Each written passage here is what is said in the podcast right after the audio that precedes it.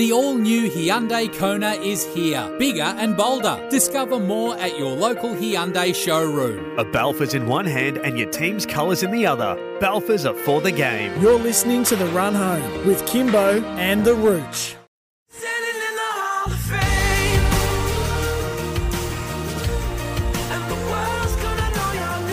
Good afternoon, everyone. Eight minutes past three. Welcome to the show and the start of another big weekend in sport. Kymbo and the Rooch with you live from Studio Lumo SA, right here at number one King William Street in the city, where it's currently 22.8 degrees. We are here thanks to our great friends at Brasilia Coffee, up and about after a few of those. Hyundai and IGA supermarkets. How the locals like it.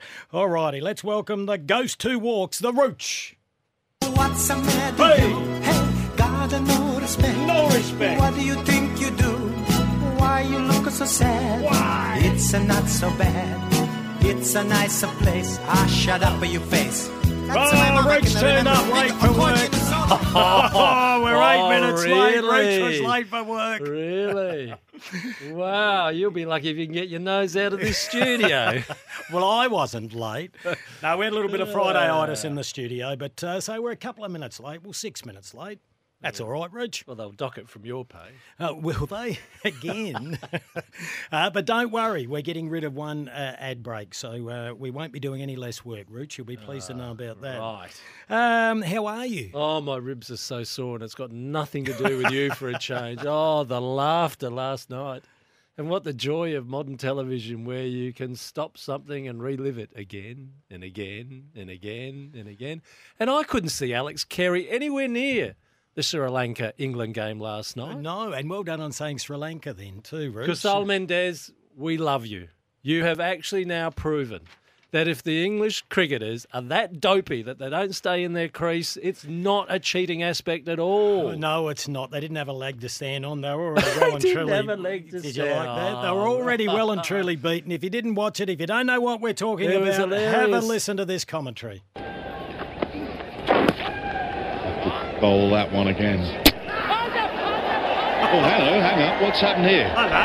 Well, that is dopey from Adil Rashid. It's absolutely brilliant from Sri Lanka's captain. They are now nine down. Too good, too good. Mendis, you beauty. Yes, you beauty man. And I can just see if you were at an English red top, that is, you know, the tabloids, Mm. and you've got an English batsman named Adil Rashid. Adil? You're going to have some right. fun with Yeah, the headline, yes, aren't I, you? I, I think you will. oh, Alex Carey must have been in his hotel room He just uh, that going. just backed up a little bit too far, didn't he? And uh, Well, the keeper had time. alert. Yeah, keeper had time to take his glove off. He telegraphed what he was going to do, and he still ran him out down the bowler's end. Hey, And good a sh- fair, fair bit too, Kim. Yeah, good show coming up, Hmm. Rooch. Let's go through the guests at three thirty-five. Now, earlier today, I couldn't make it, Rooch. I was with some clients. Uh, you caught up with Grant Elliott, former New Zealand Test player, one-day player, T Twenty player, to preview tomorrow's World Cup clash v Australia. Did you get a little bit of, um, you know, yin and yang going, or was it all very friendly? No, very friendly. Oh, well, because you were by yourself. You. Oh, it's it's the beginning. We might play them again, Kim, in the semis. Oh, right. Then That's when we'll then turn it will on. That's fire when we'll up. turn We'll it get on. Brendon McCullum on, hey? Oh, yeah, please. Uh, all right, well, that's at 3.35. Looking forward to that interview, Rooch. an Uh, how interesting would, game, you, this how one. would you rate it? Oh, he was very good. Grant was very, very And good. your Very- performance? I just let him have the stage. Uh, Did you? Yes. So he walked all over you? Well, no, he, he, he delivered. Did he So say, is he confident? He's concerned that the Australian batsman will deliver more than the New Zealand batsman. Oh, But he does make really? point, He both thinks teams- that's where the advantage is. He thinks both teams have some issues with what sort of bowling they put up Hmm. on this World Cup as well. Well, we've had that issue about have we got. Oh, we don't have spinners, do we? I mean, okay, Adam Zampas is. Oh, hello. He No, does but- it for a living. No, but you mean we He's haven't- taken four wickets in his last But you know three what? World Cup matches, and you say we don't have a spinner. No, I said we don't have spinners, plural. We've got one, we don't have plural. Hey, oh, I've seen Travis uh, Head move it Yeah, but he ain't two or three. ain't doing much. two or three moment. inches. He ain't doing it much. I know. On the day of when we had spinners and we were saying, how are you going to fit them all in now? Would you love to have them on a production line again? Uh, four o'clock, we'll do a Cox Plate preview. I did say yesterday Matt Hill will join us. He normally does, but Matty's calling at Moonee Valley tonight prior to the Cox Plate. So it's Busy the, man. Yeah, well, he is, and he's the best caller in Australia. Uh, but we've got a very good tipster and a good friend of the station, and uh, he fills in for me every now and again, Miles Pfitzner. So Fitz will be up and about with his Cox Plate selections. It's a big day. It's a five million dollar race. Uh, Four thirty-five. Adelaide United take on Melbourne City. That's on Sunday at Coopers Stadium. Reach at six thirty. Uh, an Englishman called Zach Clough. Now we recruited him late last season. So I saw him on the Channel 7 News last night too. So we'll have a chat to Cloughy. Okay. Get his impressions of what Australian Mm. football is like. Yeah. Uh, yeah, Ange from Croydon rang through a few days ago and said, uh, Have we seen the David Beckham special? Yes, And I said the rat and my sister had seen it. They loved it. I watched the first two parts last night. It's a four part series. Absolutely brilliant. Hmm. Absolutely brilliant. Because as, as you know, I'm not a uh, world game tragic. Um, obviously, clearly, extremely aware of David Beckham and his life. But to relive what he went through after that penalty in the World Cup, Rooch, Yes. and I looked at it. It's not a penalty, is it?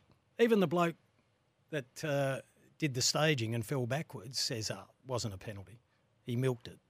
I'll have to go have a look at it again. Have a look at it. Did he get Fair bit- slammed fair for bit that? of water's gone under the bridge since I've seen that one. Didn't England Well, turn on one of their favourites? Oh, well, yes, that does happen. All right, so that's what's coming up on the show. Rooch, uh, we've got a few texts coming through in relation to the start of our program. Smooth transition, boys. Thank you. hey, we're going to do a. Um, we'll just get this out of the way before we go around the grounds, Rooch. Um, Kymbo and the Rooch's Melbourne Cup sweepstakes. All right, this is huge. It's your chance to win a $500 IGA voucher. If you draw the winning horse in the Melbourne Cup, there's $200 for second and $100 for third. All you have to do is wait for the cue to call. So when you hear a particular noise, which we're about to play, or a sound, Rooch, all right, that's when you ring the number 1300 736 736. So just wait for the cue to call. It sounds like this.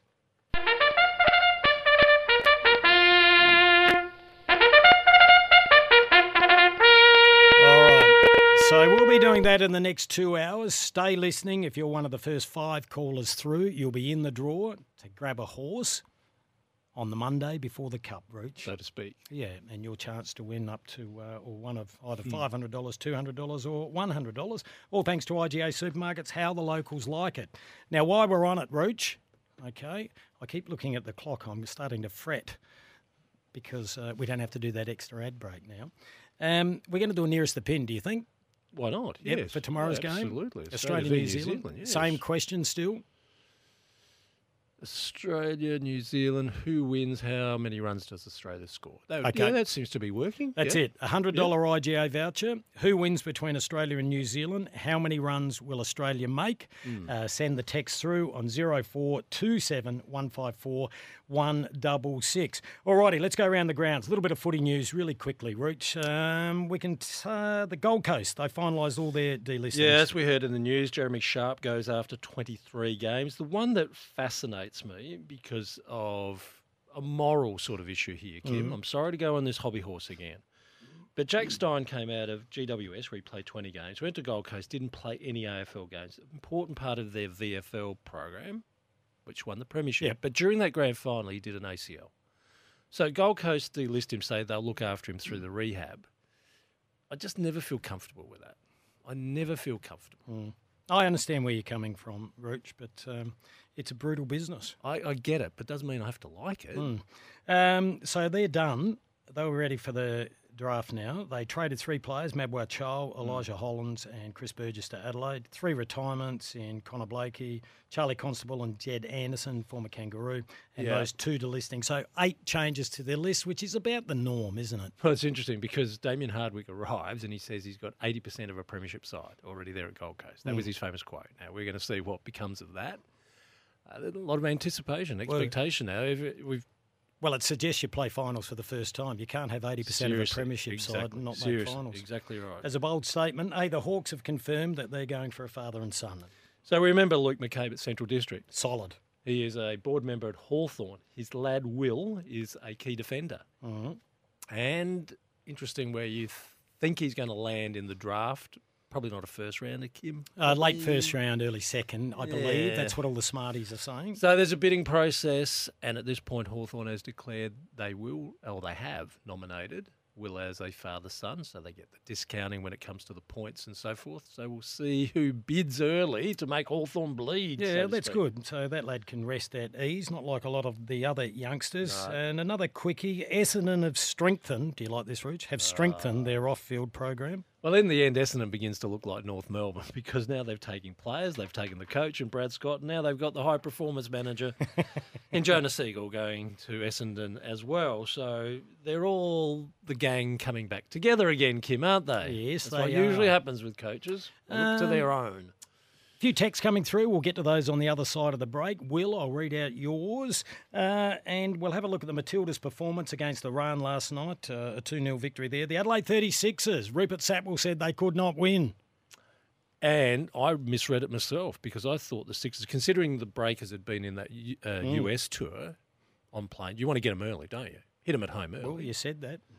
Well, the Sixers got them at the end, 27-14 in the last quarter to win. We'll have a look at that. We'll have a look at that shortly, Rooch. Sorry That's to talk over you. Yeah, it, it is. I can't believe how excited you are about it. It's three nineteen. We are here thanks to Brasilia Coffee. That's why I'm excited. Stay grounded, Rooch. That's why. No, they've got me up, Brasilia. Have they? Make the perfect cup of coffee with Brasilia Coffee. The all new Hyundai Kona is here, bigger and bolder. Discover more at your local Hyundai showroom. A Balfour's in one hand and your team's colours in the other. Balfour's are for the game. You're listening to The Run Home with Kymbo and The Rooch.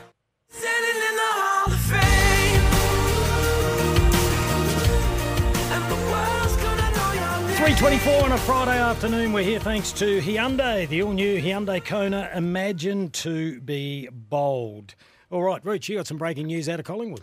Three young men are happy to have one-year contracts in front of them in Aidan Begg, Josh Carmichael, and Nathan Kruger.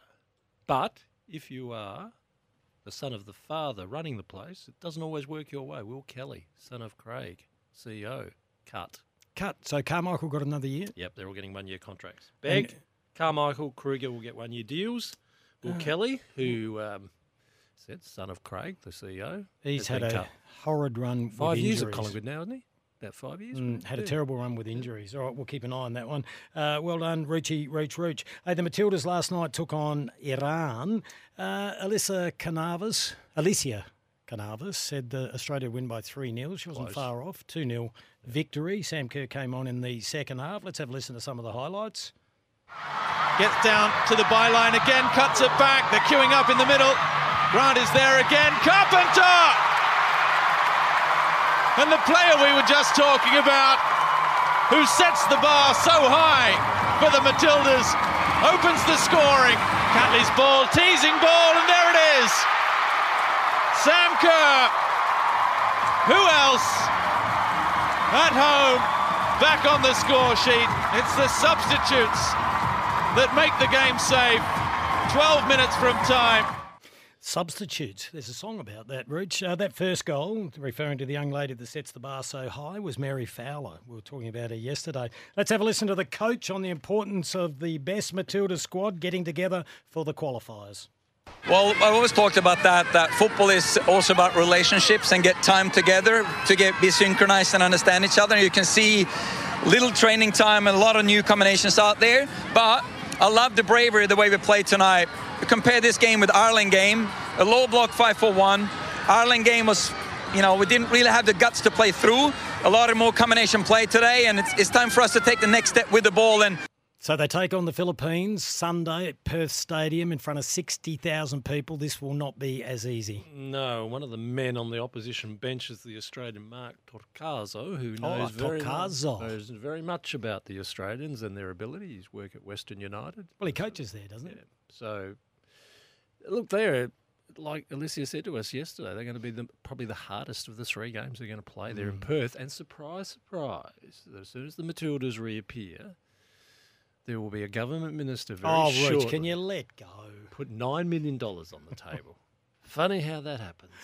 Alrighty, a few texts coming through, stack of texts coming through. If you want to be a part of Nearest the Pin, uh, it's pretty simple. It's in relation to the World Cup game tomorrow between Australia and New Zealand. Who wins? How many runs does Australia make? Shano from North Haven says New Zealand to win, Australia to make 269. Okay. Mm. And then we have a text from Will saying, P.S. I'll slap the next person who says generational. Um, yes, that's the term now, isn't it? There's a lot of generational players. It's meant to reference Once in a generation. Once in a And the funny thing is, we seem to have one in a generation every year. Mm. Jason I know, Francis I one in know. a generation. Harley Reid's one in a generation. Yeah, and that- Generations are very quick now. Don't mention Nick Daicos. One in a generation. Uh, here's another one from Drakos. G'day, Drakos. Appreciate uh, you tuning in. Australia to win and to make 327 runs. Talking of winning, last night uh, the Adelaide 36ers took on the New Zealand Breakers in New Zealand. They were the underdogs, but gee, they got the job done. Let's hear some of the highlights. Humphries rolling off. Here's Flowers. Oh, that was nuts from Drayton Flowers. What a basket. As soon as we can for you, folks. Wiley. Here's McCarron. Shot clock down to nine again. Vasiljevic with a really long range attempt. That was amazing. Deep. Hey, Vasiljevic, is he out there on the look? Look at that. Great hustle from Vasiljevic. And here comes McCarron for the 36ers. Dash. Dash, this could really hurt. Oh, yes, a great three-pointer. And the 36ers are in control right now. Oh, it's a loose pass. And Kadi ends it right there. And he gets fouled as well. It's a big win here for Adelaide and Auckland. The 36 is a very good win for them here in Auckland. 97 to 85. They trail by one at the end of the third quarter. So, 12 point victory, Rooch, and. Uh, They're sixth now. Yeah, we're hot. yeah, don't go We're there. hot. Don't go there. Uh, let's see if CJ, the coach, was happy after the win. Every game's a finals game. That's the way that I see it, anyway. Um, every time you get an opportunity to play, it's you know you, you're going to be sad if you lose after a game, and if you're not, then you know you didn't give your all. How they all play together and played off each other, um, the way that um, we stuck to the, the, the game plan, I thought thought it was really good all the way through. And Well, you never know, do you? Confidence could be up. Yeah, they get on a roll. They, they get hot. DJ Vasiljevic has been a great pickup, and they look like they're going to get another player as well. Yep. So we'll keep you across that.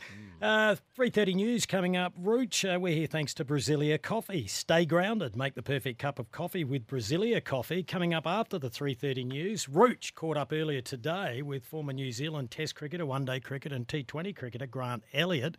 Looking forward to that interview. Miles Pfitzner at 4 o'clock to give us the winner of the Cox Plate. And then we'll talk soccer. Adelaide United taking on Melbourne City. We'll chat to Zach Clough. The all new Hyundai Kona is here, bigger and bolder. Discover more at your local Hyundai showroom. A Balfour's in one hand and your team's colours in the other. Balfour's are for the game. You're listening to The Run Home with Kymbo and The Rooch.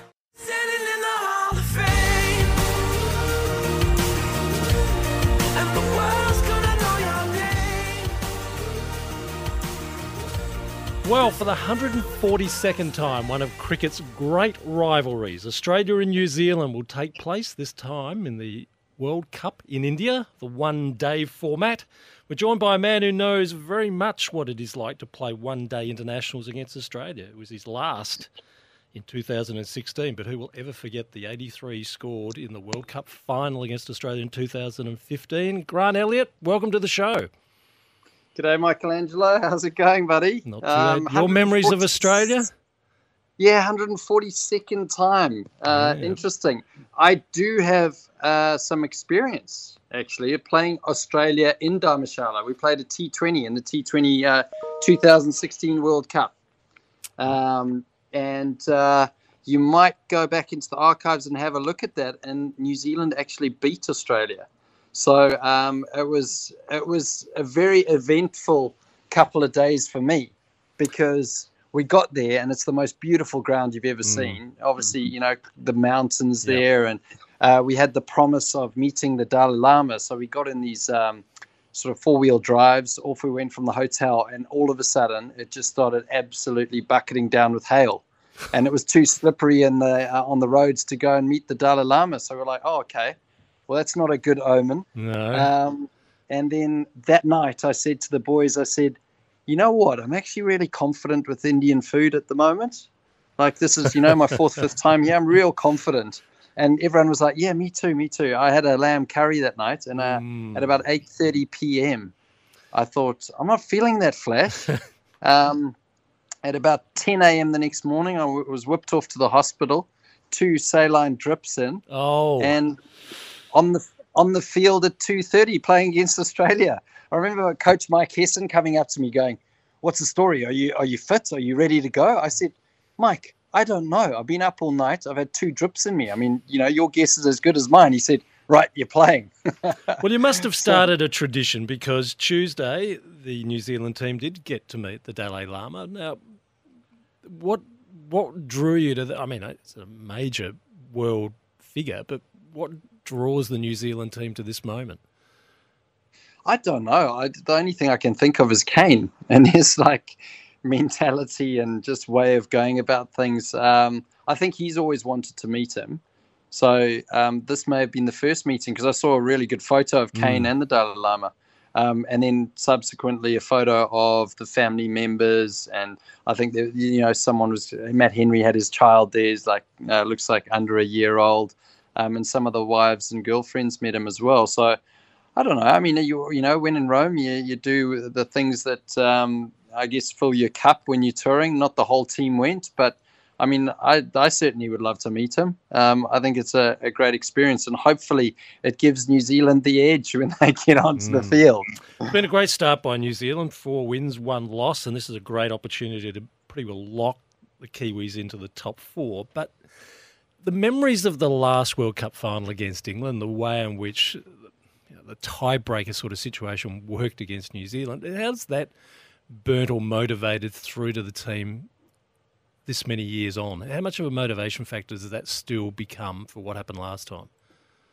I think there's a lot of uh, New Zealand players or Black Cap players that are still hurting from that World Cup because, you know, you've got one hand on the trophy. Mm. You literally do, you know, and um, I think that when when it gets taken away from you like that, uh, it's it's devastating. You know, Jimmy Neesham always talks about it every time you see something in, on Twitter talking about the 2019 World Cup. And I wouldn't say that it's a game that you know the Kiwis go, you know what? Let's get a bowl of chips and sit down and watch the 2019 no, World Cup final because it was actually one of the greatest games, 50 over games of mm. all time in terms of the you know ups and downs and just the roller coaster of emotions but it's not a game that any New Zealand would, New Zealand fan would love to watch again. But the the ghosts of that, like hopefully you would think it's a motivating factor to go one better and try and win it. You know, we've got there twice.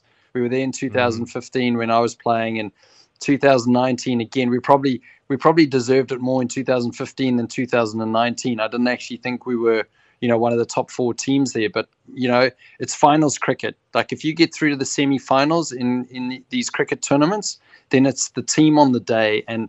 You know, one player can make such a difference um, in 50 over cricket. It's obviously designed for two players to get in and go big.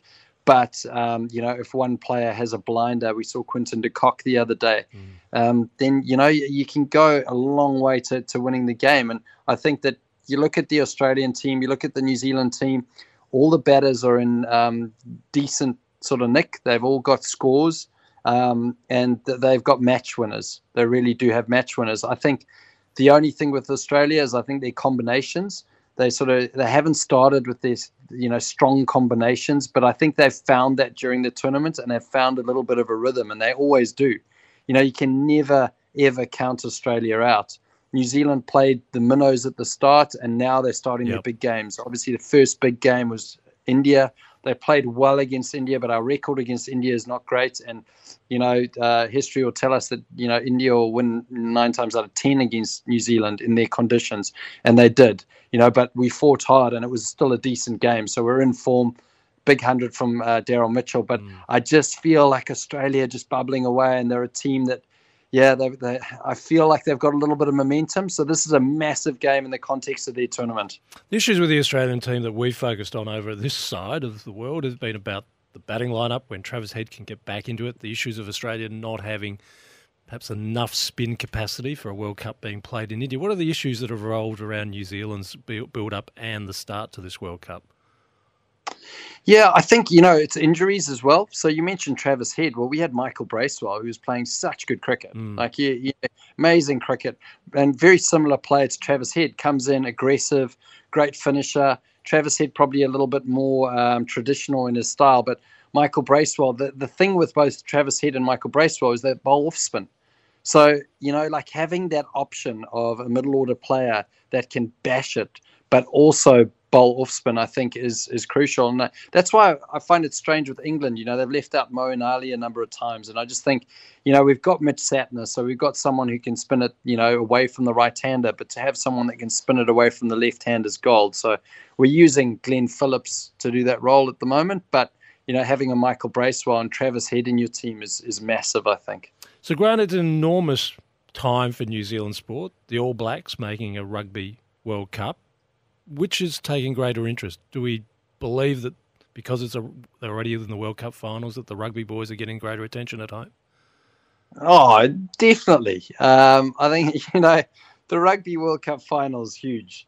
Going into this weekend, um, I, I, think a lot of rugby fans were really nervous about this tournament. We lost to France in the, the first game to make it into the finals, but then play against South Africa to replicate the 95 World Cup.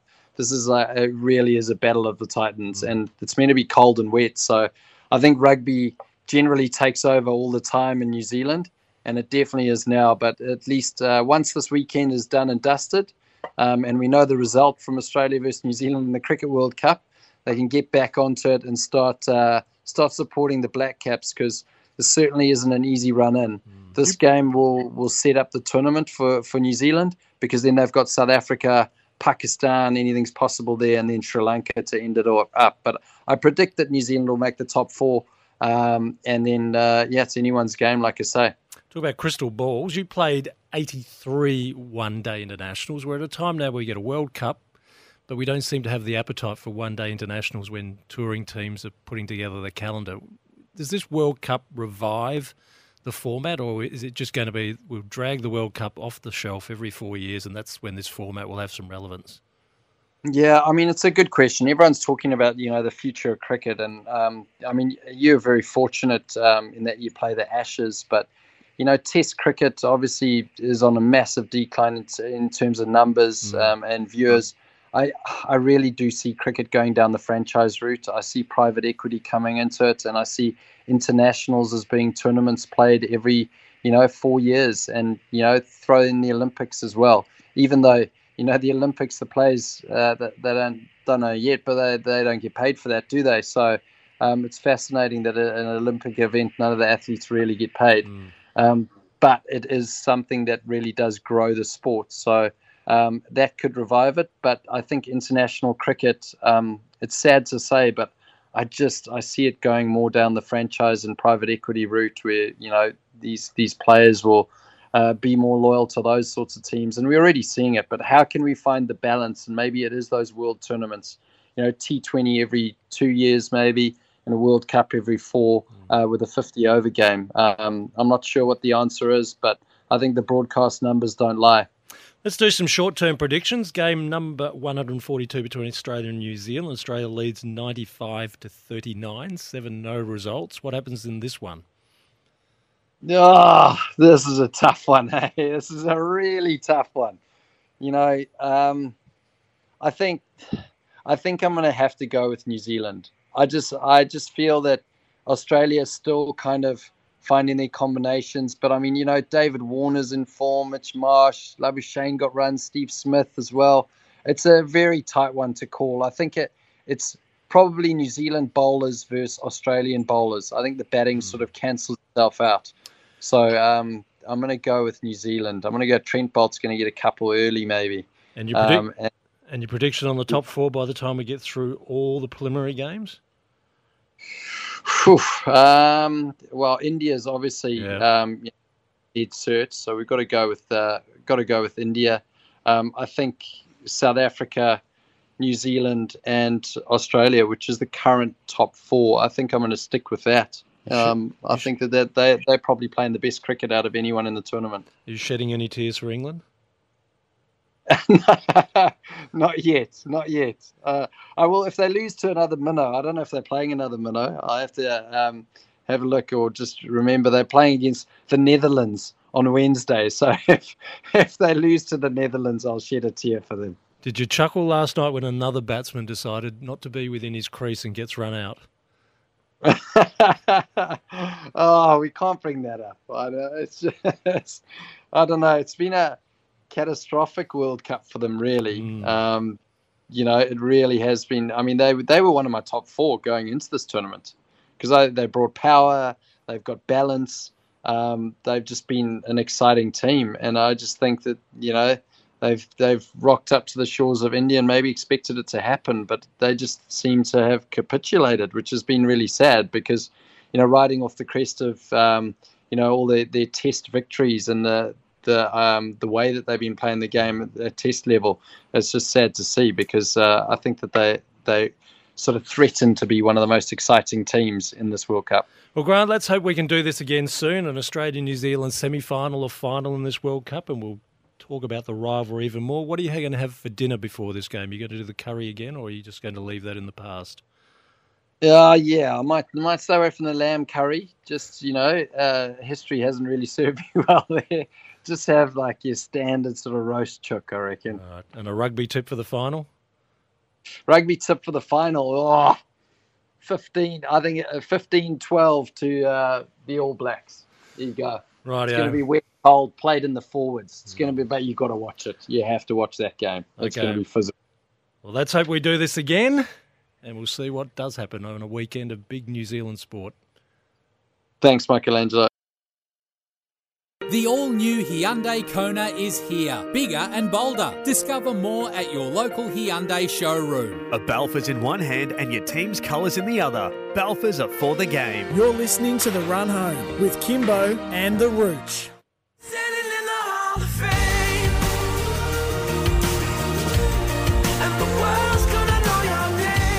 3.53 on a Friday afternoon. We hope you're having a winning day. It's a nice day out there, 23.3 degrees. We're here thanks to IGA Supermarkets, how the locals like it. Nice interview, Rooch. Good to see you doing a bit of the heavy lifting. No, no, no, no, no. I failed, Kim. Oh, I what- what do you proved? I proved that I could not fit in your size 11 shoes.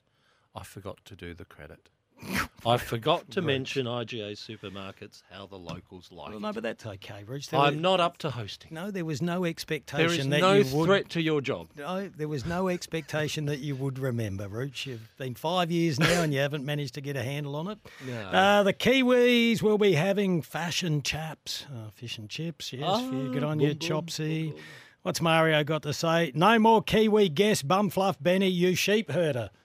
Well, actually, I only- actually, he's only South read. African Grant, born in South Africa. I like the way you say Grant. Uh, a lot of people getting involved, Richie Roach Rooch, with our nearest the pin. Who wins that match between New Zealand and Australia, and how many runs will Australia make? Uh, Peter says, G'day, fellas. Australia to win and score 268. Enjoy the weekend. 268 would probably suggest that um, New Zealand batted first. No? Harsh? Or the Australians slip up. Now, to give you some breaking news out of the World Cup camp, Mhm. as we wait for Travis Head to resume from injury, Ashton Agar doesn't help our bowling stocks in the end because he's done his calf. So his Oh. World Cup dream is very much done and dusted by the looks of it because calves don't come good too quickly, Kim. No, ask Nathan Lyon about that. Mm. Wasn't he dramatic in that test match? Fair dinkum. Come on. Tore a muscle. no, I know, I know. And every, oh, yeah, you thought it was Rick McCosker going out there without helmet oh, with a broken Oh, there's jaw. a memory. Seriously. Wow, there's a memory. Oh, and standing ovations for going out the back because you tore a calf muscle. I know that's un-Australian, but gee, that was over the top. But at least he stayed in his crease. Yeah, sorry, Gary, if you're listening. Hey, this one says, G'day, New Zealand to win, Australia to make 227. Cheers, Dave C. from Mount Gambier. Good on you, Dave. Appreciate that. Hey, let's see what Timmy Paine, part of the SEN family, thinks, a former Australian captain, about the Australia New Zealand clash. I think we look forward to it with, with some confidence. As you said, we've won three on the bounce. Um, we've got some good cricket into some key players. I think Glenn Maxwell the other night I heard you talk about it was just absolutely extraordinary. And, and anyone who's seen Maxi play for long enough knows that when he's confident Mm. and when he's playing in that way, he can be so difficult to stop. So to have him come out against the Dutch was probably the perfect time and the perfect attack. Get some time in the middle, um, get his confidence at an all-time high, and um, now I think he can have a real impact on the tournament for us going forward. Given that Mitchell Marsh is playing well, David Warner's been playing well, uh, Steve Smith got some time in the middle, Marnus played well. Uh, Travis Head's returning to the side, so we're we're building at the right time, and that's exactly how you win tournament cricket and World Cups. Is is obviously you didn't want to get off to the start that we did, but I think the last few games we're getting better and better each game. How's the pressure on Travis Head if he comes in tomorrow? But he lives. He lives to it. Wouldn't bother him, would it? The way he plays, he Probably more pressure on that. the selectors because you know Yeah. the criticism will come if we fail. They say you shouldn't flirt with winning form. But the way he plays his cricket's designed for I that love sort it. of pressure. Isn't I it? love it, Rich. He doesn't, Yeah, he has a go. Melt, he doesn't wilt. Uh, here's a text that's come through from the Gold Coast Crow. G'day, Tony. Ah. Living, living up there on the Gold Coast. Born Hey. in Port Vincent. Is he doing nearest the pin? He loves it in the footy. Why is he, is he not doing it with the cricket? Well, Tony, uh, the Gold Tony. Coast Crow, you can have a crack. Come on, Tony. Here's a text for you, Rooch. I think you brought this up with Grant Elliott. Um, hey, Michelangelo, can you fill me in on this run out last night? I didn't see it. They tell me they walked out of their crease again. Yes, well, this time it was the non-strikers, and we remember the Bairstow one with Alex Mhm. Carey, and the absolute fallout from that. Piers Morgan, uh, did he Oh, absolutely well, milk that to the drama queen, though, isn't he? Now you would think, you would think after that, every batsman in the world would say, "I'm staying in my crease until the ball is dead." No, Adil Rashid, batting for England at the non-strikers end, gets out of his crease. Mhm. Well, that the crease at that end, and Kusal Mendis, having taken a delivery, takes off his glove. As you noticed, even had the time to take off his glove, throw down the other end, and runs out the Englishman to give Sri Lanka its ninth wicket. If you couldn't make sense of that, the Gold Coast Crow, let's have a listen how it unfolded. Bowl that one again. Oh, hello, hang on. What's happened here? Well, that is dopey from Adil Rashid. It's absolutely brilliant from Sri Lanka's captain. They are now nine down. Too good, too good. Mendis, you beauty. yes. Stay in your, Your crease. crease. I know. Uh, here's a text that's come through. It's from Ethel from Ethelton Rouge. You Hello, normally, Ethel. You normally have to put your crash helmet on when Ethel texts about you. This one says, roses to her tomorrow. Are you really? Oh, she may have uh, preempted this. Nice interview, Rucci. You are not ready for the pasture yet, you big Italian gelding. Ethel from Ethelton, who, of Oh. course, is, for those that have just joined us, 94 years old, married four times. Uh, Ha ha, you read my PS but left out the meat and potatoes, re Harley Reid. Oh, Will, sorry, you sent through an earlier text. Uh, have we got time before the news? See if I can find it. Well, I will find it and I'll, I'll read it out. I'll definitely read it out for you, okay? No, it's an interesting question because I've had this debate with Tim Gossage about West Coast is holding the number one pick. Yep. Now they could sell off that number one for three first rounders at the moment. And our argument has been for a long time, Kim. The more Mhm. you get in, the more chance you have of developing a quick rise up the ladder with young talent. Tim's saying that Harley Reid is Ah, this I've got it. once in a generational player that Yep. you would not even give up the opportunity to have him in your team for five first round draft picks. Well, no, that's a little bit of an exaggeration. But that's, he's making a point to yeah. me that this so the text player. is from Will. I found it, Will. Apologies. It came through at uh, 11 past 3. Mm-hmm. Uh, good afternoon, Kymbo and the Gooch. Oh, hello. Uh, considering many of the draft experts, in inverted commas, consider many of this year's crop, those outside the top eight, below par compared to recent years. Is it possible Harley Reid is a big fish in a small pond? Is it worth throwing every draft pick you own at a player who has been pitted against a weak field? So, right. Yeah. So I understand what you're saying, but I feel very strongly about it. I always use the Tim Kelly situation as a guide. Uh, two first round draft picks and two second rounds, I think it was, for one player. Could you imagine the talent you could have? That's, that's four players you've missed out on, or three. And we do look at the draft and say, is there ever a number one who will win you a premiership on his own? No, there isn't. Oh, yeah, there was for the Western Bulldogs, Tom Boyd. Not by But himself. he but- did. He was yeah, drafted yeah. by the Western Bulldogs at one. Though. They had to trade him in Well, for more know, than but one draft number pick. one pick, right. You're bending that one a bit. Got to go to the news. Uh, after the news, we'll be joined by Miles Pfitzner to find out who's going to win the time honoured Cox Plate. The all new Hyundai Kona is here, bigger and bolder. Discover more at your local Hyundai showroom. A Balfour's in one hand and your team's colours in the other. Balfour's are for the game. You're listening to The Run Home with Kymbo and The Rooch.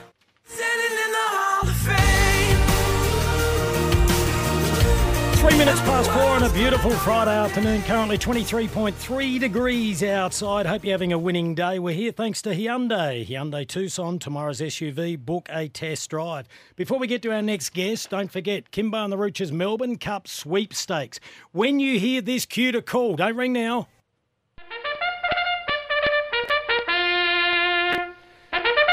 Next time you hear the bugler, get on the phone 1300 736 736. If you're one of the first five callers through, you'll be eligible for the Melbourne Cup sweepstakes. First place, $500 IGA voucher. Second place, $200. Third place, $100.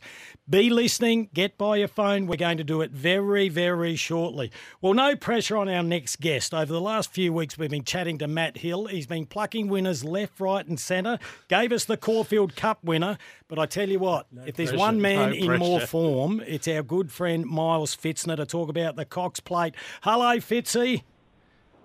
Kymbo, Rooch, hello to both of you. Good to Hi, be on and good to have a chat. It's a great time of the year. Yeah, great to hear your voice again. And can we say on a very sad and serious note, Mm. uh, Miles, our sincere condolences about the loss of your mother.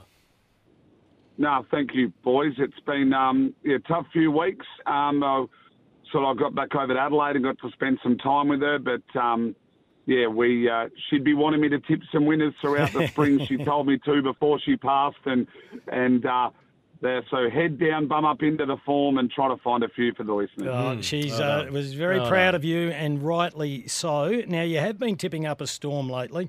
Uh, I've got a couple I really like. I tipped the Caulfield Cup winner, but I'm not going to say anything until I hear what you have to say. The Cox Plate, twelve runners. Um, look, it, it's what do they say? It's the best two minutes in sport. Yeah, it is unbelievable race. This um, mixture of form lines. Uh, look, on ratings, um, Romantic Warrior is one of the best horses in the world. And well, look, we spoke to Danny Shum during the week. J Mac got off Romantic Warrior and said the horse has improved uh, close enough to four links. Um, I'm going with the two bet strategy in the Cox Plate um, to make some money. Um, Romantic Warrior, uh, if he can get the sit from that gate uh, in behind a couple, probably Alligator Blood, Brightside, and Zaaki and Cross, I think he's going to be mapped uh, to be right in the finish. And then if they go too hard, that group of them, it sets up for the gun three year old, the, the group multiple group one winner in Militarize at 49 and a half kilos. He's $8. So, sort of, I've got Romantic Warrior on top, but uh, it's a two bet strategy for me in this. There's a few that I managed to pin, uh, I managed to put a line through, should I say, and that's. Um, I think Fangirl won't run the 2000, so she's out. Oberon Pinstripe, I, I can put a line through them. Brightside it'd, have it'd make him one of the all-time greats if he managed to run out this 2000. So I'm happy to take him on.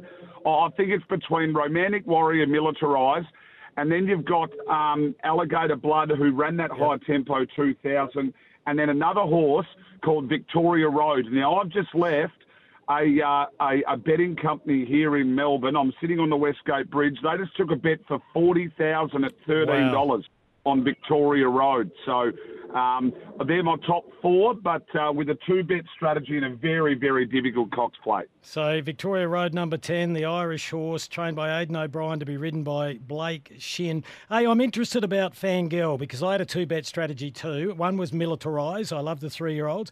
But Fangirl, you, you don't think it can run the 2000? Look, talking to Chris Waller at breakfast with the best the other day, even he's got the query of the horse at the 2000. So, um, look, it's a big risk. She's in great form.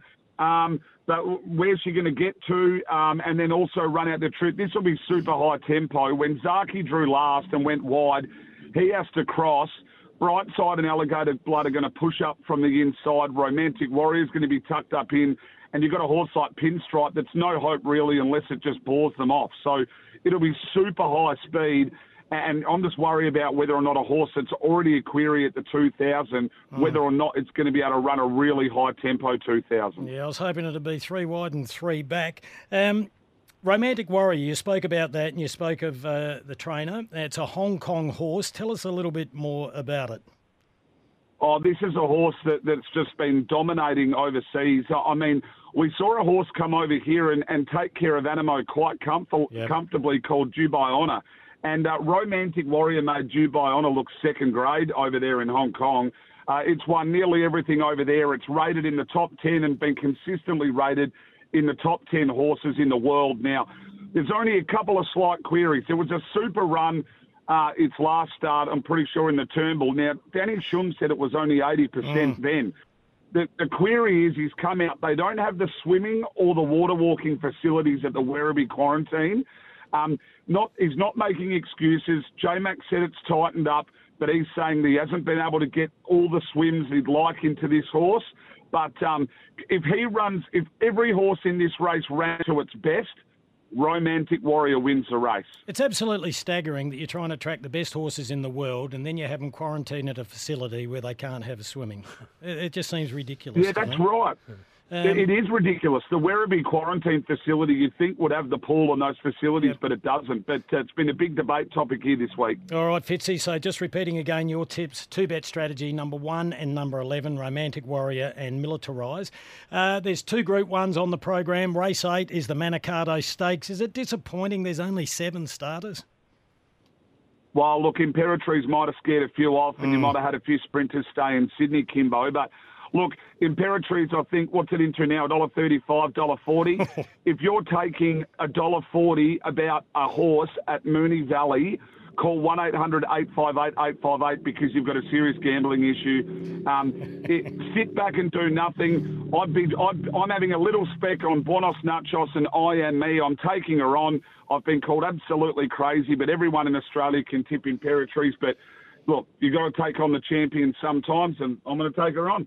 Well, there are perils at Moonee, Moonee Valley. I don't want to bring up a few years ago, Miles, with Bivouac. We'll move Oh, on. no, Hey, no, no, We're no, not no, going to no, play it no, either. Hey, Fitzy, big program Oh, tonight at the Valley. Can you get us a little bit of money today to, so we can have some of theirs to play with? No, well, look, what I will do is look. She dancers and Frilled are the two shorties tonight that should win. So I'd be. I'm not having a bet tonight, to be perfectly honest. Tonight's an absolute minefield, and I'd rather. There's there's a couple of other horses that you can be backing on Cox Plate Day. Now, taunting the South Australian in the first should go very close. Um, Antino in the Crystal Mile is looking like the best bet on the card. And then right at the end of the day, here's a little bit of juice. Archo Nacho at $4.20 in the last. They're my three best. I'd be saving your pennies tonight, boys. If you did anything, she dances into Frilled, multi them get $3 and hope for the best. But um, Taunting, Antino, and Archo Nacho are the three plays on Cox Plate Day at Moonee Valley. Fitzy, love your work. Just on a personal note, how are you finding living over there in the big smoke in Melbourne? Well, I've ju- I left Richmond at the betting company 65 minutes ago. I've only just made it over the Westgate Bridge. Melbourne traffic can go and get stuck.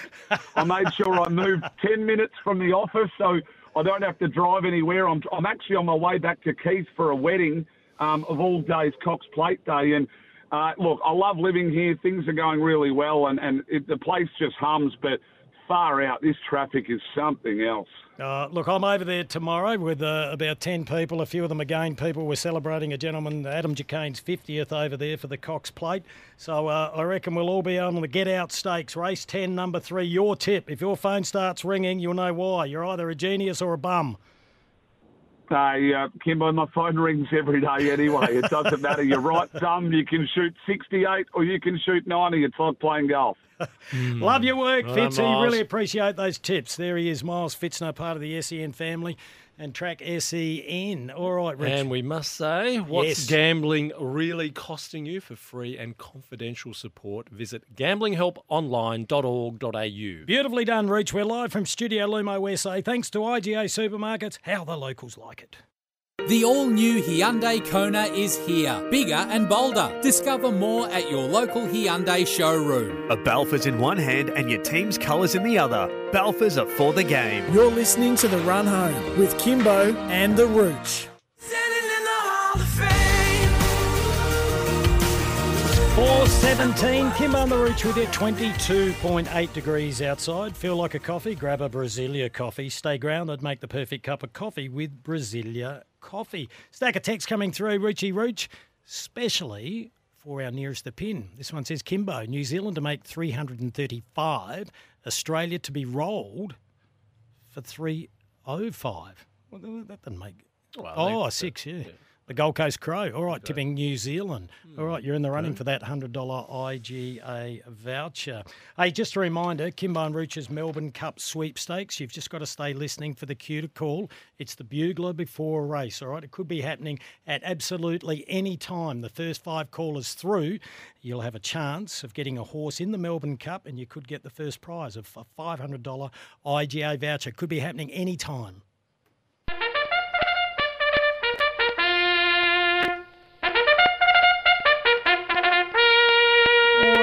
Did it just happen? Yeah, Did it just happen? That's the real thing? That's the real thing, Rooch. So get on the phone now. Talking of people that like to blow their own trumpet or bugle, Peter V'landys was on Sunrise today, Rooch.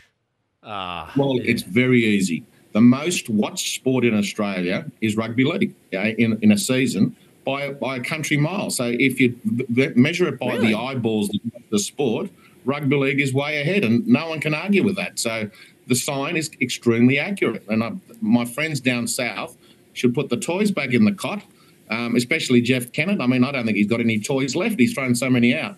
We are the most viewed sport in Australia. The sign is correct, and they should pick their game up. Rooch, we, we've seen all the figures. Where, where's he coming from? Got no idea. Unless he puts them on the table, we can't pull them apart. But every figure we see is that the AFL has superior TV ratings, and Enormously. not only on averages but on accumulatives.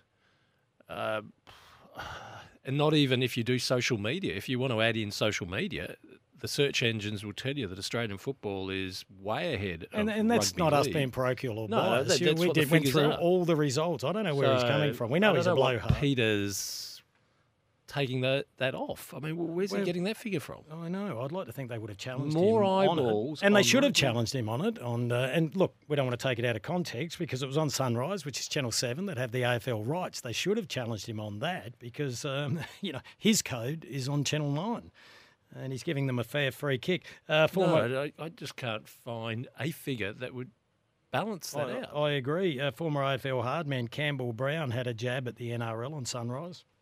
Yeah, I agree that NRL is the biggest uh, sport in Australia. If you're ear, nose, and throat specialist, going to get those cauliflower ears sorted and the broken noses.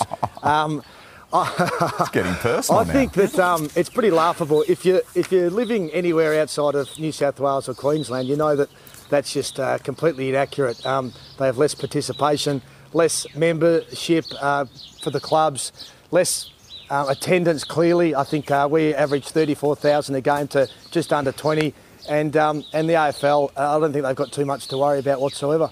I think Channel 7 were worried because that uh, Sunrise is filmed in New South Wales at alienating their audience. No, if someone, if, and this is this again about what our job is, Kim. When people say things like that, and you, well, back it up, show us the numbers. Mm. You can't let Peter V'landys just say something like that when when you know if you've done your homework, as we did the other day. We went through everything, You every metric, Rich, every metric we possibly could. Mm. Very comprehensive. Uh, we couldn't find one where it would back it up to be not even just doing Australian football v rugby, as to Mm. which was Australia's biggest sport.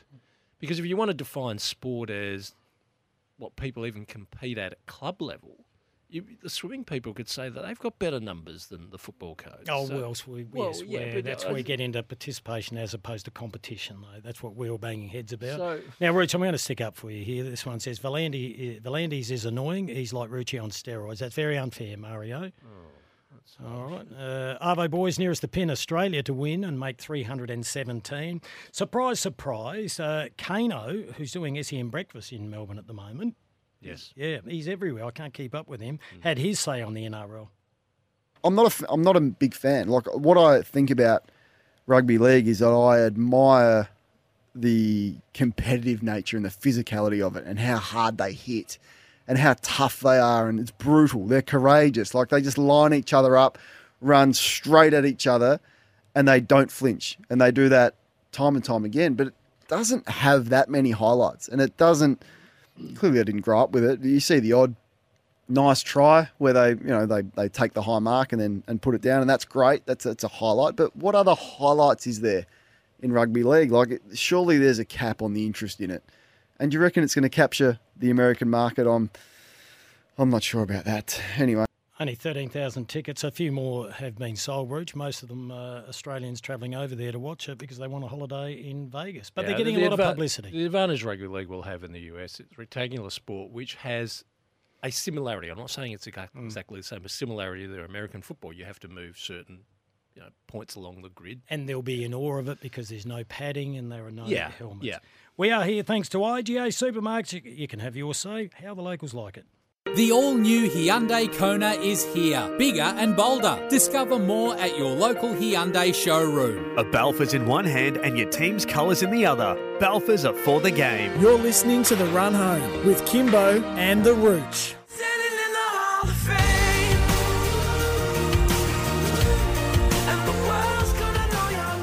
428, we're here thanks to IGA Supermarkets, Brasilia Coffee and Hyundai. We love them all. Just quickly, Rooch, another five entrants into the uh, Kymbo and the Rooch's Melbourne Cup IGA sweepstakes. Uh, Kathy from Glencoe, Brad from Underdale, Peter from Encounter Bay, Angelo from Skye, and the Gold Coast Crow. Good on you, Tony. Through. Good on ya, Tony. All right, Rooch, what's happening at the Adelaide Oval? Well, your fingernails are going to be worked over here. We've just lost another wicket, Kim, while we're in the break. Uh, South Australia chasing 241 from the west. Eight for 220. Menenti is the one holding us together because we were at one stage Redbacks four for 49. We're now eight for 220, trailing by 21. Uh, this is tight, Kim. Not that first inning points matter, but it looks like this one's going to have a result this match. Yeah, and I'll tell you what, if we lose this one, it's completely your fault. The impact you had on our work experience, lad, Daniel Drew, he spends two days with you and he gets out for a duck. Shame on you, Rooch. All right. Good luck to the Redbacks. Few texts coming through, Rooch. Take responsibility. You're out the back there showing showing all your defensive strokes. You've messed with his head. Arvo boys, nearest the pin. Australia to win uh, and to make 317 runs. That's from Modbury Mac. Mm-hmm. Uh, and Modbury Mac also says the rugby league chief needs a reality check and any spare fingers pointed directly at him.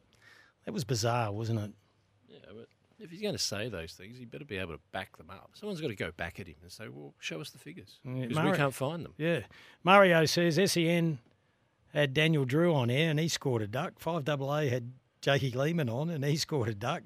Well done, you Jinx merchants. Mm from Dizzy Lizzy. We know that tune, Mario. Okay. Well, here's one more, Rooch, before we go to the 4.30 news. New Zealand to win, Australia to make 189. That's from Fatima.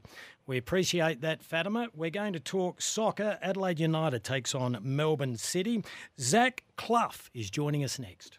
The all new Hyundai Kona is here, bigger and bolder. Discover more at your local Hyundai showroom. A Balfours in one hand and your team's colours in the other. Balfours are for the game. You're listening to The Run Home with Kymbo and The Rooch. 3.34 on a Friday afternoon. We're in the home straight and we're live from Studio Lumo SA here at number one King William Street in the city where the sun is shining. It's been a beautiful day, 22.6 degrees. We love the support we get from Hyundai, the all new Hyundai Kona, imagined to be bold. Before we get to our next guest, Roochy Rooch Rooch, we heard from Kane Cornes saying that the NRL, just as a code, is not that entertaining. Chopsy from Cheltenham says, How can a tagger talk about entertainment? Boom, boom. Yeah, there's a point there, but I'm more than sure that Kane has lived many entertaining games. He has. I can see where Chopsy's coming from. A little bit of banter, Rooch. I'm looking forward to this next interview. There's so many questions. Well, so we'll get, many. Well, get into it then. Uh, Adelaide United take on Melbourne City this Sunday at Coopers Stadium. It gets underway at 6.30. A little earlier in the day, I said that we'd be having Adelaide United, one of their latest recruits. He came along late last year. I said Zach Clough would be joining us And John Casey from Channel 7, who listens to the show, and we love your case, I bowed to your judgment. You said it's Clough. So for the rest of the afternoon, I've been referring to him as Zach Clough. Now, Bumfluff Benny has just got our next guest on the line, and he said it's Clough. I was right, John Casey. G'day, Zach. How are you? Hey guys, yeah, very good, thank you. Uh, thanks for having me on. No, it's our pleasure. So it's definitely Clough, C L O U G H. Yeah, Clough, yeah. Love it's hard to uh, pronounce it for you Aussies, I think. Yes. You know, no, well, I had it bloody right. And uh, John Casey, I saw you on Channel 7 News last night. It was a nice story. How are you enjoying being in South Australia? Oh, I love it. Um, it's actually close to t- nearly being here two years now. Um, Ooh. I've really, en- I've enjoyed every bit of it since I got here. It was really easy to settle in. The people are great here, so relaxed. Yeah, and it's exactly what I needed at this stage of my career, to be honest. Well, tell us about your career. From my background research, this is the first time you'd played in Australia. All, all your uh, football had been in the motherland. Yeah, um, I grew up at Bolton Wanderers in England. I was there for 14 years since the age of eight years old, and then I moved on into Nottingham and Nottingham Forest. Um, they were doing really well now in the Premier League. And then I had a few other spells at different clubs around England, and then decided to come out to Australia. And yeah, I've loved every minute of it. Zach, before I ask you about the moment that leads you to our shores, when you go to Nottingham Forest, considering what your surname, whichever way you want to pronounce it or we Oh. get it wrong, has at Nottingham Forest, what was that like? Yeah, it was tough. I I'd bet be it lying was. if I didn't say. Now, let's Yeah, clear this one up. It did affect me. Nigel and did me a Brian. Nigel and Brian not related to you in any way. Two greats No. of Nottingham Forest. So let's get that out of the No. way. So then you come into the club and you're carrying their surname. I mean, you own it. That's fair enough. But so it was. So what's it like in that clubhouse when it's such an important name to them? Yeah, it was difficult because I was all, wherever I went in Nottingham, people would ask me the same question: I Are you bet. related? I bet. Always like, um, and it was a big name to carry around that that city, so it did affect me a little bit. I did feel a little bit more pressure. Hmm. I don't know why. I was only 21 years old, so it's looking back, it's it's something you learn from. Okay, so we Um, fast forward three years. You're watching the Euro final, which involves England, but England doesn't win. And one of your Yeah. mates is on his way to Australia and he talks you into following him. How does that play out? yeah, it was it was something I really wanted to do, and for him to, to give me the confidence and to say how great of an experience it would be and how good the the league is. It doesn't. I think it gets frowned upon a little bit in England how what the level is like in Australia, but. To hear that from somebody who's experienced it, to say it was a really good level and it would suit me and the style of footballer I am, was great. That's like all I needed, really. What about the difference in coaching styles and techniques between in England and now what you're experiencing with Carl Veart? Yeah, a lot different. Carl's probably the best, one of the best coaches I've had in my career. Um, I love the way he wants to play. Um, yeah, it's been great for me because the English way is a little bit old school sometimes. Um, some coaches are good, but Australia is a, diff- a lot like Europe, the way they want to play and very technical. Yeah, it suits me a lot. So is it more attacking? Um, yeah, a little bit. A lot. Yeah, a little bit. It's it's more like a slower build up of football rather than like playing forward so quick in England. The game's a lot quicker in England, but here it's a lot more technical, slower, and teams look for ways to play rather than just going long and, and direct. So, so Zach, what's impressed you the most about when you've landed in Australia and you know what has been said? Now you're going to live it. So perception and reality come together. What's impressed you the most? Um, definitely the lifestyle. You can't like the Adelaide lifestyle is, is really good. Um, and also the level of football here and how fit the players are and how professional, dedicated, and even the other sports. It's it's like the mindset they all have Yeah. is brilliant. It's brilliant, and like because it's such an outdoor lifestyle, I think in general the players and a lot fitter here, and like the hot weather, like, it's it's great to see. Like Wait, lads can play in them conditions. What's the hottest weather you've experienced here yet? Because I'll tell you, it can get a lot warmer. Yeah, um, I played in 38 degrees last year. Oh, we got we got 44 for you. Don't worry about that. So, so Zach, you you leave where football, even if it's a Division Three, is in the paper all the time. You come to a land where, mm, okay, they've got this different style of footy that's always on the front and back pages. What did you make of that? Australian rules. Um, I can I can't I can't say I've been to many games. I went to one game, the Port game against the the Derby. Is it Adelaide Oh, the the Crows? showdown. against Yeah, Port. yes, yeah, yes, the showdown you call it. Yeah, I really enjoyed it. The atmosphere was unbelievable. I just don't really understand the game too much. You're not alone. You're not alone, No. We have Don't- problems I don't like know. that. Uh, you got a fellow Englishman at the club, and that's uh, Ryan Tunnicliffe. Uh, he came off the bench. Could he be starting this week? Possibly. I think we we don't know the team yet, but he's he's looking really good. He's looking fitter. He's come in not having a pre-season, so it's difficult to come straight in and, Mm. and play at, at an A League because the, the game is you have to be really fit to play in the A League. Zach, we've had Um, we've had many, many from Europe come to Australia and stay. Is it tempting? Yeah, yeah, really tempting. It's just, yeah. My partner misses home a little bit more than I do. I love it here. I could set, I could definitely settle, but yeah, we'll see. We'll have to see down the line. And Zach, Hmm. what about uh, family, extended family? Yeah, they they they they're really happy that I'm here. Like my mum and my parents always say, just enjoy it and yeah, Have just they- do what what feels best. Have they visited yet? Not yet. My parents are coming over in February, so that'll be nice. I've had some fr- my, um, some friends come over, and family, cousins and stuff, younger people. Well, you need a good manager. You've got to get it written into your contract that the family gets flown out twice a year for a few games. Yeah, that would be nice. Zach, what can we do to get the crowds boosted at A League games? We see where Robbie Slater, who's a famous Australian name, has taken issue with what's happening at the A League, with the terraces being empty at the start of the season. What do you see as someone who's seen the game at the highest level? What does Australian football need to progress? Um, I think it's difficult here because the AFL is so big and it overshadows it overshadows our our sport. Um, but I do think the, the the quality of football is improving quickly. I think you can see that on the national stage too. The the Socceroos are improving very quick. I think they're improving a lot, and they've got a lot of good young players. So I just feel like they just need to support their own their own young players. Um, our fans are brilliant. We we will get over ten thousand most weeks, I think, which is really good. And hopefully we will on Um, Sunday night as well. It gets underway at six thirty at Coopers Stadium. Get down there. The weather should be good. Hey, uh, I come from an Australian rules background, Zach, but I'm halfway through the David Beckham documentary. I'm absolutely loving it. Uh, have you seen it?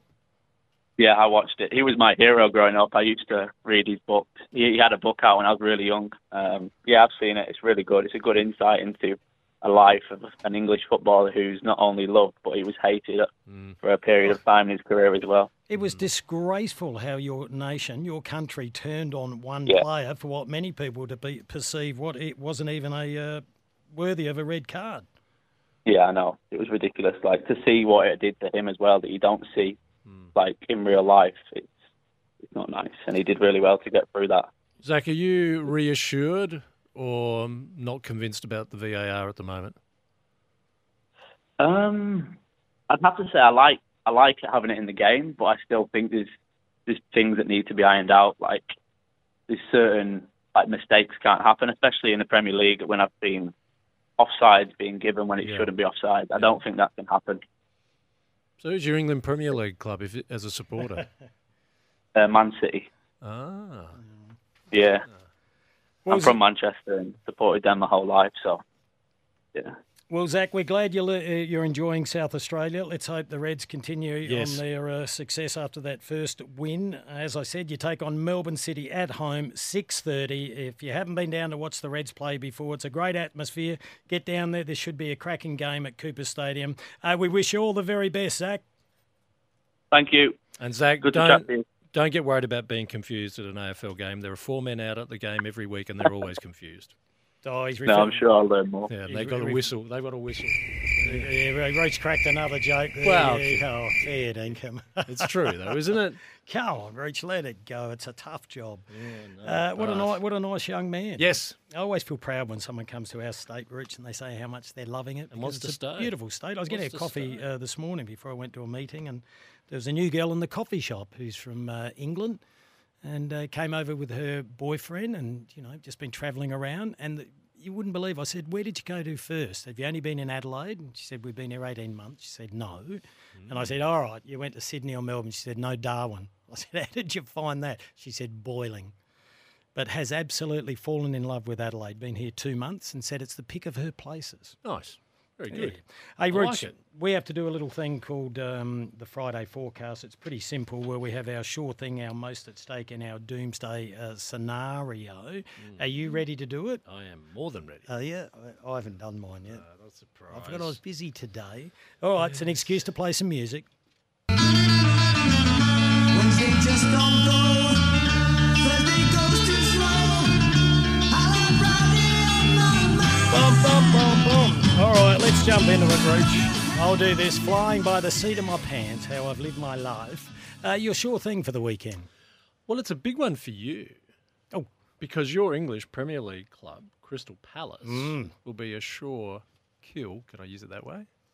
For Ange Postecoglou's Tottenham. Which Well, I think give we could cause an upset. Rooch. 10 positive results for Ange and could become the EPL Manager of the Month for the third consecutive month. He already has a record in the most points scored uh, with a new coach. So Ange is just flying. Your Crystal Palace Eagles are about to be clipped. Really? Sure thing. Oh, well, the beauty of sport, Rooch, is you never know what you're going to No, get. that's provides true. a lot of That's upsets. true. Uh, my sure thing, because I've put a lot of work into this, Yeah, will of be course. Adelaide United defeating um, Melbourne City. And I'm going to go against Miles Pfitzner and say that Fangirl will run a place in the Cox Plate. Okay. Remember what you're gambling with. Yes. All right, most at stake. Goes without saying, the Crows AFLW team must win against North Melbourne to lock in a home final. A lot at stake for them. I love it, Rooch. I had the exact same one. No, Can you obvious. believe it's that? obvious. That's Can truly that it? is the big one. All right, and uh, I also think Port Adelaide, though, taking on Hawthorn in the AFLW because that's a genuine chance to get another win, and you want to be improving. Yes, Not true. stagnating in your second year. Your doomsday scenario, I bet we're on the same boat here. Well, at the moment at Adelaide Oval, South Australia is one run behind Western Australia, eight for two forty two. It's always a roller coaster, and I always feel that it could have a doomsday tail to it, Kim. I wish it would turn our way finally, but yeah, this one's a tough one. But Well- it, it's evenly poised now. They Well, well, it is to If level it up. If the tail can wag, though, Oh, they've lead by a run now. yeah, if we Yeah, can, two wickets in uh, hand. if we can get another forty, Yes. well, you never know. I Might hope be it doesn't another go wrong, Kim. back to back out outright victories, maybe. Lovely. Rich. Be lovely. Uh, my doomsday scenario. I just forgot it actually. No, my doomsday scenario was.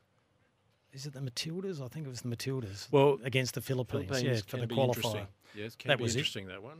That's Sunday night That at Perth Stadium in front of 60,000. Yeah, thousand. they would be doomsday if they went pear shaped. Let's go to a few of the uh, texts. If you've got a, uh, if you want to do one really quickly, really quickly, a uh, sure thing, most at stake or doomsday scenario, we'll read it out. If it's really good, we'll give you a fifty dollar IGA voucher. You've got four minutes to do it though. Um, here we go. Talking of IGA, nearest the pin route, Australia to hand the Kiwis a hiding. Australia to win and make 309. Uh, here's a text. Hi, Kymbo and Rooch, dog supporter. Which Port Ruckman should they chase? Ah, right.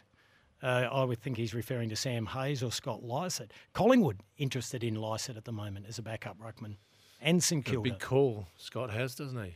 Is you want to, yeah, you, you just don't want to go be somewhere to just be insurance, do you? And He still wants to be a number one ruckman, but that's not going to happen. Well, that's not going to happen, Root. So wherever he goes, he'll be a backup ruckman, yeah, but he want to get more than a one year contract. but he'll still be compensated for it. Mm. Hey, let's go out on a winning note. Yeah. The demise of England. Yes. Coached by an Australian Matthew Mott. Uh, this was the English coach after they were beaten by Sri Lanka, conceding their World Cup campaign is all but over. Uh, probably not a lot tonight. I don't think there's a lot to be gained tonight, but um, we, you know we'll, we'll definitely catch up. We have been you know debriefing a lot about where we want to get better. Um, but as I said, it's going to be a very somber dressing room. Uh, th- th- everyone in there feels like um, they've they've you know let a lot of people down in, in terms of you know the supporters, uh, friends and family, and, and everyone who's in that room is um, you know is really hurting. Oh, tough week for the Yeah, English. ha- hasn't been a botched gr- up the rugby semi final against South Africa. Now they're out of pretty well the World Cup one day. Internationally, their defence is in tatters. It hasn't been a great defence, has it? No. No. But they've had a lot of moral victories, and they love moral victories, the English. No, Just they they, need haven't. to stay in their crease. Uh, let's hear from the coach, Matthew Mott. The follow up question was what will he be saying to the playing group? Oh. Uh, probably not mathematically, um, we'd have to have a lot of things go our way. Uh, as I said, leading in today, we could control it from there, but um, certainly hasn't done our net run rate any help at all. And uh, depending on others, look, we'll, we'll keep fronting up. We'll keep treating each each game in isolation and try and. As I said, salvage some, some really good stuff out of the back end of this, but um, realistically, we're in a bit of trouble. Yes, you are. You're in a fair bit of trouble. A lot of people having a crack trying to win the $100 Good. Rooch uh, for nearest the pin. Hi, Kymbo and Rooch, Australia to win and score 312 runs. Jack in the Uber, Jack the Uber driver. Like Jack. Uh, West Coast needs more than one gun kid. Oh, here we go. Yeah. Uh, if I was them, I'd trade out pick one and try and get a few high picks. Better odds for a winner, maybe two. Who's that from? Matt and Brizzy. Matt, Matt, I had that argument with Tim Gossage the other day, and he said Harley Reid, he used that once in a generation player, was such quality player who stood out so far from the rest of the field Mm. that you just back him in to be that player you, you know, strap the team on his shoulders and go for it. Now, you and I have the same belief, Kim. More birds in the bush are better than one draft Yep. pick in the hand. And I appreciate some drafts are stronger than others, but, But uh, they've got a long way to go, West Coast. so they need to cover a lot of bases, not just one player. There's no way I'm giving away two first rounders and a second rounder to get a pick one. Mm. Well, they're throwing a lot at West Mm. Coast at the moment. And probably throwing more than that. So Harley Now, Reid must be some sort of player. Rooch, what's our relationship like? Let's be really honest. That's good. Why? Why? If someone in the street said, uh, How do we get on? We have a lot of fun. Could you say it with a smile? Because we have a camera there. No, but I don't, be want, to, I don't want to ruin. I don't want to ruin it because I don't mind being your punching bag. I don't mind it. Well, well fair dinkum. I don't. I don't What bruise. about, what about what about the knives you threw in my back when you were a journalist? Well, it, it was good fun. Well, my mother didn't think it was. She understood in No, there. Brett. Brett thinks that we, ah. we've got a problem. He said from Brett. He says, Kymbo and Rooch, remember inverted commas, big soothing hug for 15 seconds and look each other's in the eyes for five minutes, and you'll fall in love again. Well, there is no way I that is happening. And uh, Bretty boy, we get on very, very well. But bloody hell, I love it when the day's ended and I can get away from. him. Oh, Brett sent another one. I'd love the Port Girls to all of a sudden do what the Cleveland Indians did in the movie Major League, go from losing to a title. Be great. Yeah, Won't won't happen this year. No, there's a big game against Hawthorn Rooch. Hmm. Uh, doomsday scenario, Rucci signs a 10-year contract at SEN. No, no, that wouldn't send the company broke. No, oh, I think if the person that sent it's more concerned about the audience, Rooch. I was trying to find a different out I on that know. one, Kim. Oh, look, we're in junk time now. We've got a few seconds to go. Hey, boys, Aussies to win and make 332. That's from Zach. Thank you, Zachy. Have a great weekend. Who needs the Dalai Lama when you've got the wisdom of Dylan and Rucci? Oh, thank you very much. I think that was tongue firmly in cheek. Mm. And if we can finish with another one, Rooch. Oh, here we go. Michelangelo, you are poetry in slow motion. I hope they spelt poetry right because I saw a headline in my old newspaper that didn't spell poetry right. Oh, oh, well, that's what you were talking about today. There's two it? of them actually. Or two typos. Massive typos. You've, you've you've clearly got over being sacked, haven't you? Kim. Oh, sorry, no, you. Kim. Did you uh, get a redundancy or sacked? I walked out with a with a nice little check. Yeah, I got a redundancy but I Because was- you I was made me an offer. really. You made me an offer that was too good to refuse. I don't know about I that. I wasn't hanging around while There's a this was text. happening. Uh, Rooch appears to be preparing for some professional upskilling and skilling in the off season. I see there's a course in radio broadcasting. If there's any chance, we'll be listening to the Rooch and Kymbo show next year in a role reversal. Oh, I would love that. He'd have to do some work for once. Have a great No, weekend. Thank you. Goodbye, everyone. Have a great weekend. Bye, Rooch. Bye.